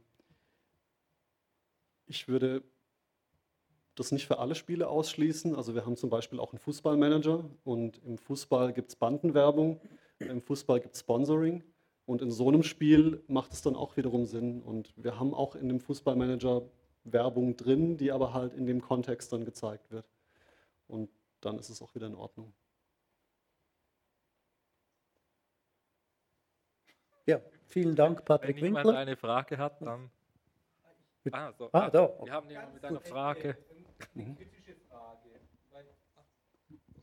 Äh, Nochmals äh, eine kritische Frage zum Ende, Ja. weil auch äh, oft das Free-to-Play oder die, vor allem die Mikrotransaktionen äh, kritisiert werden, dass man für ein handwerklich äh, nicht so gutes Spiel im Endeffekt dann Gefahr läuft, viel mehr zu bezahlen als für ein äh, sag mal, besseres Spiel oder halt so ein 70 Euro PS4-Spiel. Und noch eine zweite Frage hinterher, dass das dann auch gerade diese äh, Pay-to-Pay-Spiele mit reinzieht. Ich muss für DLCs extra zahlen, ich muss für Content für PlayStation-Spiele extra zahlen und habe dann die gleiche Entwicklung. Und früher habe ich äh, für 70 Euro ein ganzes Spiel bekommen und heutzutage zahle ich 70 Euro. Nach einem Monat kommt das erste DLC, nochmal 20 Euro, nochmal was, kann mir noch eine neue Rüstung kaufen und das ist das gleiche Prinzip und alles wird immer teurer. Also zur ersten Frage. Ähm, wenn wir, ich, ich würde es vielleicht so formulieren, also ähm, viele stellen das als Abzocke dar, dass es Spiele gibt, die gratis sind, aber man auch Geld ausgeben kann. Und ähm, viele haben so ein bisschen das Bild, ähm, ja, wenn ich sowas spielen würde, dann spiele ich das bewusst und ich mache eine bewusste Kaufentscheidung, wenn ich das äh, haben möchte und wenn mir klar ist über die Spielmechanik, was habe ich denn jetzt davon? Und man hat dann aber so das Bild, ja, aber die anderen, die werden ja da abgezockt, die verstehen ja gar nicht, was da passiert. Und ich glaube einfach, dass das ein falsches Bild ist, weil ähm, die, also die Hürde, um dann tatsächlich äh, mal Geld auszugeben, eigentlich relativ hoch ist. Also man kann so lang äh, einfach ähm, spielen, ohne dass man irgendwie an eine Grenze kommt, ähm, dass ich doch schon sehr davon überzeugt bin, dass es freiwillige Entscheidungen sind. Und ähm, insofern sehe ich da auch, also sehe ich das eigentlich als sehr, sehr faires Modell an und kann die Kritik dann äh, eigentlich auch nicht so richtig nachvollziehen, ähm, dass jetzt die ähm, traditionelle Spieleindustrie Wege sucht, wie sie mehr Geld verdienen können. Ähm, das kann man natürlich kritisieren, wenn der gleiche Inhalt in kleineren Scheiben verkauft wird. Und das ist jetzt auch eine Entwicklung, die ich nicht gut finde und, und nicht unterstützen würde. Ähm, es gibt äh, natürlich aber auch Spielefirmen, die bringen das voll, volle Spiel raus. Und dann ist es natürlich toll, wenn die sich dann weiter dran setzen, nochmal ein Update dazu bauen, ähm, das man dann bekommen kann und äh, dann vielleicht auch Spielspaß damit hat. Also ich würde äh, eigentlich da die Linie ziehen, wo, das, äh, wo Inhalte bewusst zurückgehalten werden, ob die, obwohl die eigentlich schon fertig sind. Ähm, und das ja, finde ich auch nicht so gut. Man muss vielleicht noch unterscheiden zwischen Free-to-Play-Spielen, äh, die man spielen kann und die ähnlich fair sind und diesen Spielen, die jetzt leider auch, also von mir aus gesehen, auch leider zunehmend in den Markt kommen, wo man nur weiterkommt, wenn man bezahlt. Oder das ist auch noch ein Unterschied, finde ich. Also wo du ein Schwert kaufen musst, damit du in den nächsten Level kommst und sonst kannst du es gar nicht schaffen. Oder das ist Ja. fast, weil die eigentlich nicht Free-to-Play sind, sondern eigentlich halt brauchst du dieses Ding. Und da finde ich, ist es schon, muss man sich schon auch bewusst sein, dass eine neue Idee in den Game-Markt kommt, nämlich die Frage, wie tabula rasa sind diese Spiele überhaupt oder wie fair, oder? Weil das ist dann wie, wenn man, habe ich glaube das Beispiel schon mal gebracht, man spielt Volleyball und die eine Mannschaft spielt den Ball rüber und dann hält sie 100 Euro in die Luft und in dem Moment fällt so ein Netz von oben in die Mitte runter und die anderen können gar nicht mehr zurückspielen, oder? Ich glaube, das ist auch etwas, was man auch klar unterscheiden muss. Kann man das Spiel auch noch gewinnen? Ist es erschwert oder nicht? Oder greift es eben total in die Spielmechanik ein und verändert es dann? Und da ist ja auch klar, warum man da bezahlt, oder? Zum Beispiel, weil man keine Zeit hat dafür, um das zu tun. Also ich finde, das ist noch so eine Unterscheidung beim Free-to-Play. Allerdings also bin ich da auch der Meinung, ähm, sowas würde sich selbst regulieren. Also wer hat denn Spaß an einem Spiel, wo sowas funktioniert? Und ich muss ja, also als Free-to-Play-Anbieter muss ich ja quasi jeden Tag die Leute überzeugen, zurückzukommen. Und wenn ich als Nichtzahler äh, das Netz vor die Nase gesetzt bekomme, nach dreimal bin ich weg und dann sind irgendwann gar keine Spiele mehr da, ja. mit denen ich spielen kann. Mein Problem ist nur ein anderes, oder? Mhm. Eigentlich ist das Spiel in der Geschichte der Menschheit immer wichtig gewesen, weil jeder eine Chance hatte, oder?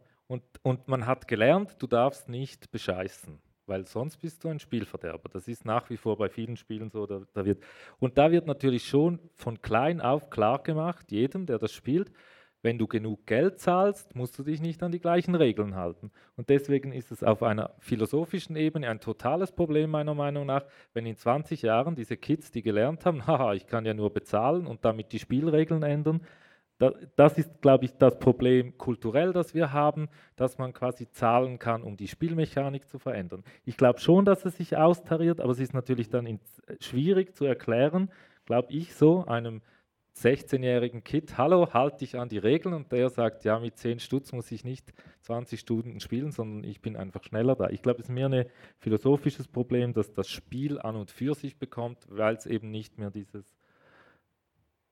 Aber das ist eben... Man kann es heute ausprobieren. Ja. Vorher war das so ein bisschen, ja. Ich denke, also wenn man jetzt Bedenken hätte als Eltern, dann kann man ja die Kinder auch äh, auf eine gewisse Art und Weise an die Spiele ranführen und sich auch Spiele aussuchen, die man vielleicht zuerst spielen möchte. Ähm, dass die Gesellschaft so funktioniert, dass man sich über Geld Vorteile verschaffen kann, ähm, ist ja auch eine Tatsache. Nein, und ja, ja, vielleicht die, die, die, Utopie war, ich sag's mal hart, ja. dass das arme Kind vom, vom äh, Migrat mit Migrationshintergrund sich dasselbe Spiel kaufen konnte früher, nämlich dieses Super Mario, das extrem mhm. schwierig war. Wenn man das heute spielt, denkt man, sind die wahnsinnig gewesen, so, aber es kommt halt aus Japan, oder? Masochistische Gesellschaft teilweise und so. Also man spielt da hart, um zu gewinnen, wird hart belohnt. Und da ging es halt schon immer darum, gerade vor 20, 30 Jahren, der, das. Der, das Kind mit Migrationshintergrund hatte eine Chance, dieses Spiel zu gewinnen, weil es einfach mehr Zeit hatte, oder? Und das wird schon ein bisschen aufgelöst in der letzten Zeit, oder? Also das ist so, bei World of Warcraft gab es die Leute, da muss ja mal spielen, bis man einen gewissen Level hat. Auf einmal kamen Leute ins System, die haben sich einen hohen Level gekauft und konnten bei einer Aufgabe, die der auf dem Level erledigen sollte, nicht mehr mitkommen, weil sie den einfach gekauft haben, oder? Und das sind schon solche Sachen, die vorher schwieriger zu erreichen waren, weil du musstest einfach diese 15 Stunden da spielen, bis du da hinkamst. Es ist nur eine Philo also ich ja. sage es nur auf der philosophischen Ebene kriegen wir da ein Problem oder haben schon eins. Man kann, man kann das Beispiel vielleicht aber auch umdrehen. Also damals konnte ich nur spielen, wenn ich wirklich auch diese 40 Euro ähm, auf den Tisch legen konnte.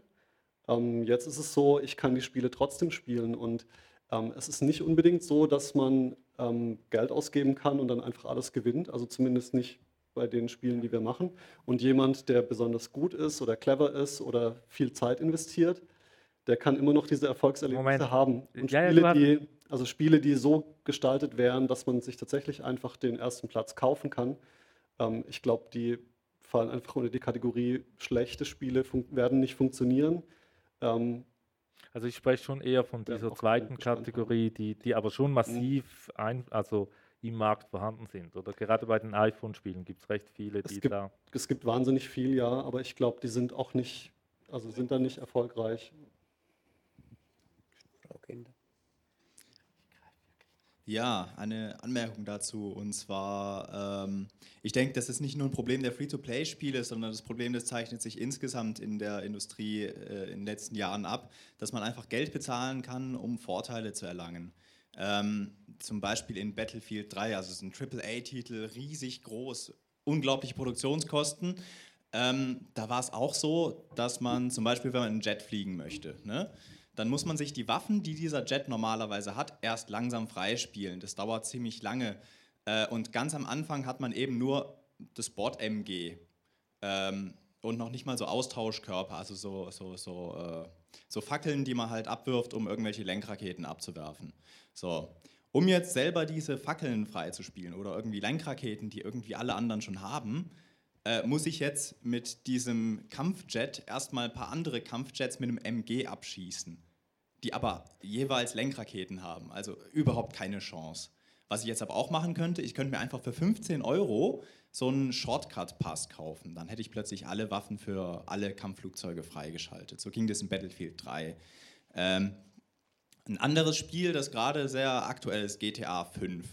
Da ist es im Online-Modus auch so, dass man sich so Geldkarten kaufen kann, wenn man keine Zeit oder keine Lust hat, sich das Geld im Spiel zu verdienen.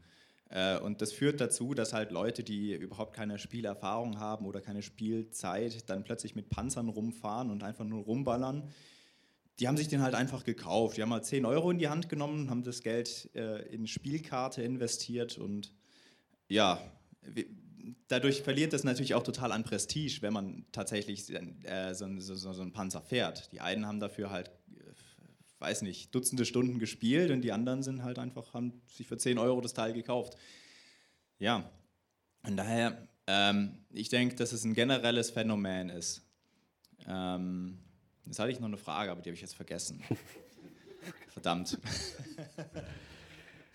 Also ich würde sagen, das ist natürlich schon die Frage, ob das ähm, dann noch Spaß macht, wenn man sich den Fortschritt einfach kaufen kann, ähm, weil eigentlich ist ja das Spielprinzip äh, so, dass man äh, versucht, das Spiel zu meistern und Belohnungen dafür bekommt und das macht dann Spaß. Ähm, und dann einfach die Abkürzung zu nehmen, ähm, ist vielleicht, bringt vielleicht nicht den größten Spielspaß, aber ähm, um das vielleicht auch in Perspektive zu setzen, also wenn davon jetzt kein anderer einen Schaden nimmt, also ich weiß nicht, wie das äh, bei GTA ist, ob du dann weniger Spaß hast, wenn da jemand äh, mit Panzer rumfährt und er es nicht erspielt, sondern er kauft, ähm, dann wäre ja im Prinzip erstmal kein Schaden entstanden und wenn derjenige vielleicht nicht so viel Zeit hat, weil er ähm, eine Familie hat und Kinder und möchte vielleicht auch die Dinge erleben, die andere erleben können, die halt als Studenten viel mehr spielen können, dann befriedigt man ja im Prinzip auch nur ein Bedürfnis, das äh, Leute haben und dafür bereit sind, Geld auszugeben. Und für die anderen ähm, ist es ja immer noch so, dass sie dann spielen können und sich das, das dann erarbeiten können. Also man ähm, tauscht so ein bisschen Zeit für Geld. Mhm. Ähm, ich finde das nicht problematisch, solange die anderen das auch erreichen können, einfach durch Spielzeit. Und solange die Spielzeit nicht so enorm wird, dass es eigentlich auch gar nicht mehr erreichbar ist. Also wenn es quasi nur so eine Alibi Rechnung ist. Ich denke, dadurch entsteht aber auch ein Motivationsproblem. Also ich würde dem widersprechen, es gibt schon einen Nachteil für die Spiele, die kein, die kein Geld ausgeben, weil natürlich irgendwie der Anreiz irgendwie fehlt, 70 Stunden zu spielen, um sich einen Panzer kaufen zu können, wenn die überall an jeder Ecke rumfahren. Also so ist es zum Beispiel in GTA. GTA muss man vielleicht noch sagen, bezahlt man am Anfang schon wie viel? 70 Euro oder so? Ja, ist ziemlich teuer. Also Deswegen meinte ich, es, ist, es äh, ist nicht unbedingt nur ein Problem der Free-to-Play-Spiele. Also es gab schon äh, vielleicht nur noch schnell, es gab schon ganz am Anfang natürlich ein Problem bei den Arcade-Kästen, weil da konnte man ja ein Euro, also da mal eine D-Mark einwerfen, das war noch schöne Zeiten, werden jetzt die einen sagen, eine D-Mark einwerfen, dann konnte man spielen. Und irgendwann haben sie herausgefunden, zum Weiterspielen könnte man ja da auch wieder einwerfen. Oder? Und es gibt so ein bekanntes Beispiel, das ist äh, Klacks aus den 90er Jahren, das war so ein Tetris- äh, Nachfolger. Und da gab es zwei Highscores, die für einen einmal einwerfen und die für mehrmals einwerfen. Und es war natürlich so, dass, das, dass man nur auf die linke Seite geschaut hat, weil das war die für ein, eine D-Mark, oder? Und vielleicht muss in GTA und so eben auch wieder sowas eingeführt werden. Dann sieht man, aha, den muss man gar nicht ernst nehmen, wenn man von der Fleißrichtung kommt. Und sonst sagt man, aha, das ist auch einer, der möchte nur Spaß haben.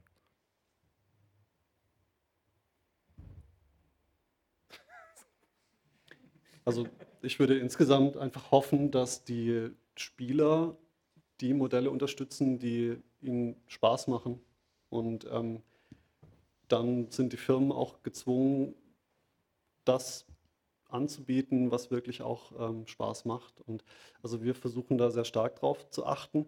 Und das klappt auch nicht immer. Also manchmal stellt man sich vor, irgendwas kann funktionieren ähm, und es funktioniert dann nicht, aber dann ähm, ja, muss man das auch wieder zurücknehmen oder das dann auch anpassen. Äh, jetzt ist ja. mir die Frage gerade wieder eingefallen. ganz kurz.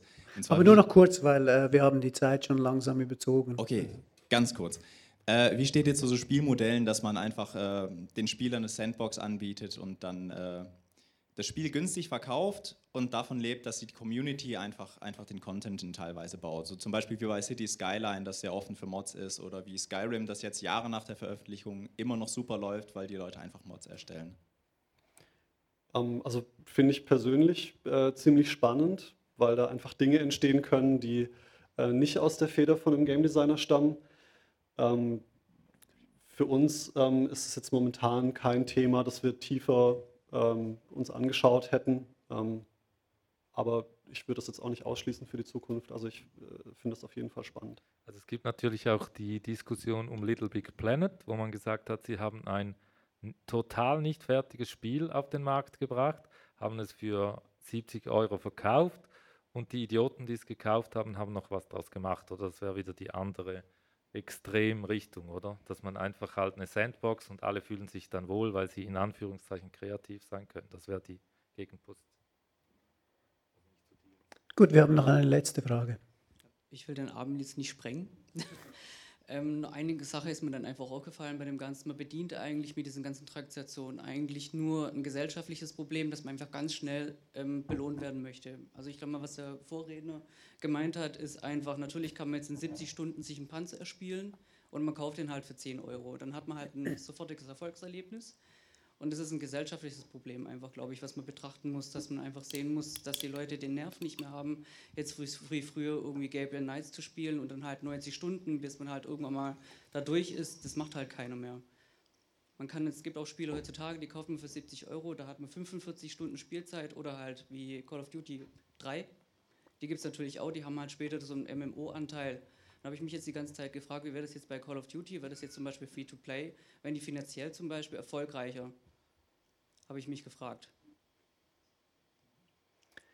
Also ich vermute nein, weil ähm, Call of Duty ist finanziell sehr erfolgreich. Schon. Und es gibt, ähm, gibt Free-to-Play-Anbieter, die versucht haben, das Call of Duty-Modell ähm, Free-to-Play anzubieten. Und die laufen aber genau in diese Problematik rein, dass es keinen Spaß mehr macht, wenn man Vorteile anbietet. Ab einem gewissen Punkt. Und ähm, dadurch gibt's einfach, es gibt einfach keine gute Möglichkeit, das äh, wirklich so anzubieten, dass viele dann Interesse haben, Geld auszugeben. Weil man muss eigentlich schon den Großteil des Spieles direkt anbieten. Und ähm, ich vermute, dass es einfach Genres gibt, da funktioniert das besser. Und gerade bei Shootern äh, funktioniert es eher nicht so gut. Das haben ja auch alle ausprobiert, oder? Also zum Beispiel SimCity Online, oder? Also jetzt nicht aus dem Shooter-Bereich, da hat jeder schon Wurde das auch ausprobiert? Die sind alle, die meisten alle wieder eingegangen, oder? Ja, genau. Also ähm, nicht alles funktioniert als Free-to-Play und ähm, oder auch ein Jump-and-Run-Spiel kann ich mir als Free-to-Play-Spiel nicht wirklich vorstellen. Also das ähm, und deswegen glaube ich auch nicht, dass alle Spiele irgendwann Free-to-Play sein werden und erfolgreicher sein werden. Es funktioniert eben nur für bestimmte Modelle besonders gut. Und ähm, bei Oxmas Die wird es auch so sein, dass wir ähm, wahrscheinlich weniger verdienen, weil es eben besonders fair sein muss, weil es eben diesen kompetitiven Aspekt hat. Ähm, wir erhoffen uns aber halt, dass wir eine große Spielerbasis damit erreichen, weil die alle sagen, das ist das, was ich will. Und ähm, damit würde das sicher dann auch wieder rechnen. Gut, vielen Dank. Mit diesem Votum schließen wir den Abend, würde ich sagen. Vielen Dank, Patrick Winkler, und vielen Dank ans Publikum, äh, dass Sie hierher gekommen sind äh, bei dem schönen Sonnenschein draußen. Vielen Dank.